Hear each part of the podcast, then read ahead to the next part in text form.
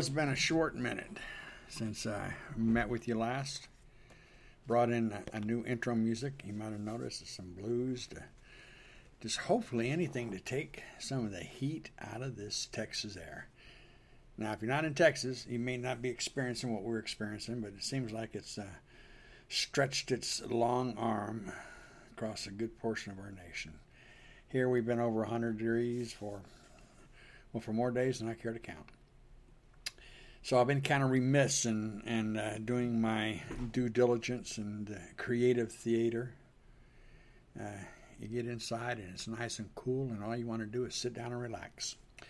But the heat today, I was working in it yesterday and sitting in it again today after church, and it reminded me of a story that I wrote some time back. It's called Mojave. Gives you an idea what it's going to be about. And you can find it in Whisper Dancing, uh, the third collection of short stories uh, in the uh, Last Storyteller trilogy. And it's on uh, on Audible, and it's or on Amazon or at uh, Barnes and Noble or wherever you get your books at.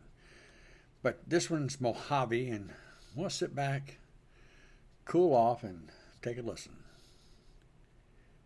How long has it been? They sit on the hot asphalt with their backs against the car. An old army blanket she found in the old Chevy's trunk, folded in half and then half again to prevent the burning blacktop from burning their bottoms. The fat car offers a fat shadow, the only shade for miles. The Mojave stretches for many miles. Maybe two hours, I think. Could be longer, she answers. Her eyes are closed, hidden beneath the oversized boonie sun hat, the same color as the desert sand. It was his hat, but he's not there. It's been longer than two hours, the boy informs her, wiping sweat from his brow. He looks down at his arm, the one used to wipe sweat. It's dirty with Mojave sand. Mojave sand and sweat met down the fine blond hairs he was born with. You were the hairiest baby, his mother had proclaimed a thousand times. He wants to write his initials in the sweat and dirt, but he doesn't. It's too hot. Inside the old fat Chevy, it was too hot, windows lowered, waiting for a breeze that'll never come. It was too hot with the windows open and the doors. The back seat stuck to the back of his sweaty legs.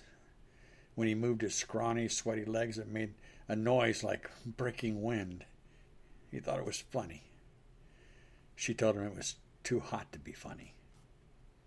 She found the blanket in the trunk under the spare tire. That was flat. Get out of the car, she told him. It's too hot. I'm bored. Hot and bored, he told her. And you stink. A hot, bored, and stinky boy. she laughs. Did you bring your book? It's in the car. Well, you should get it. No. Then be bored. And hot. You can't stop the hot, she tells him, lifting the boonie to see his face. You can stop the boredom. He pushes himself up and off the itchy blanket. Not to get the book, just to stretch. The boy stretches his arms to the colorless sky. You can smell his pits. He stinks.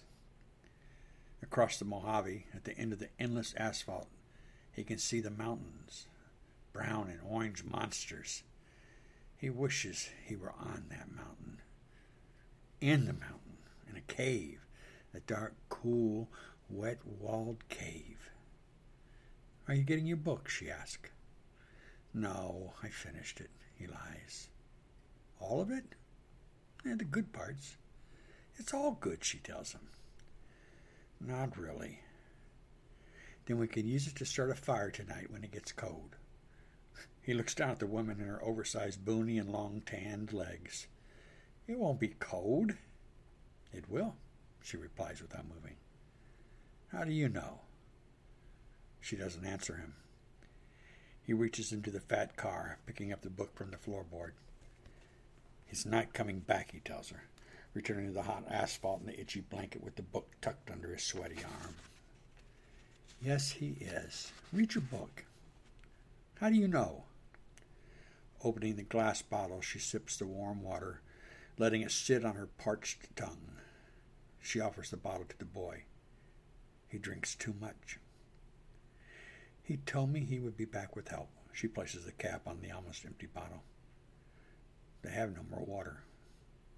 When this one's gone, it's gone. Well, he was lying. Don't talk like that about your father, she scolds. He's not my father. He said he'd be back. He'll be back. Now be quiet and read your book. He lied before. She doesn't answer. She knows the truth. Standing, he drops the book. It pops on the itchy blanket. Maybe I'll go get help. And leave me here? she asks. She waits for his answer. His eyes are closed. The sun is hurting her eyes more than the thirst hurting her throat, more than the sun hurting her legs, her tanned legs, more than the fat car pushing against her back, more than the hard ground protesting her bony backside, more than the truth. The boy is quiet. She opens her eyes. He's looking at her, his finger pressed against his dry lips. Quiet. His mouth moves, making no sound.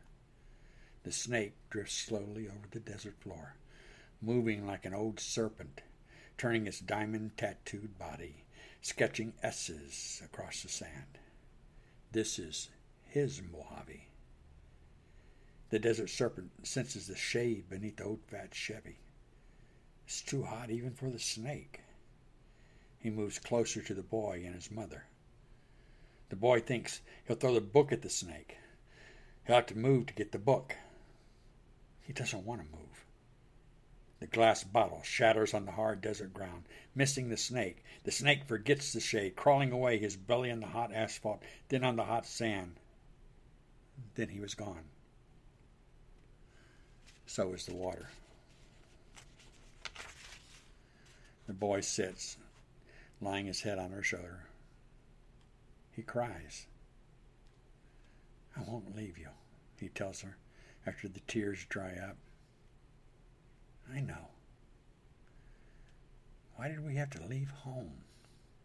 No work. The war's been hard on everyone. He said there's work out west.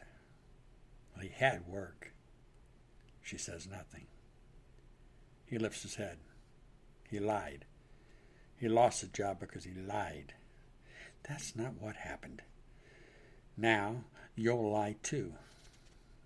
I'm sorry.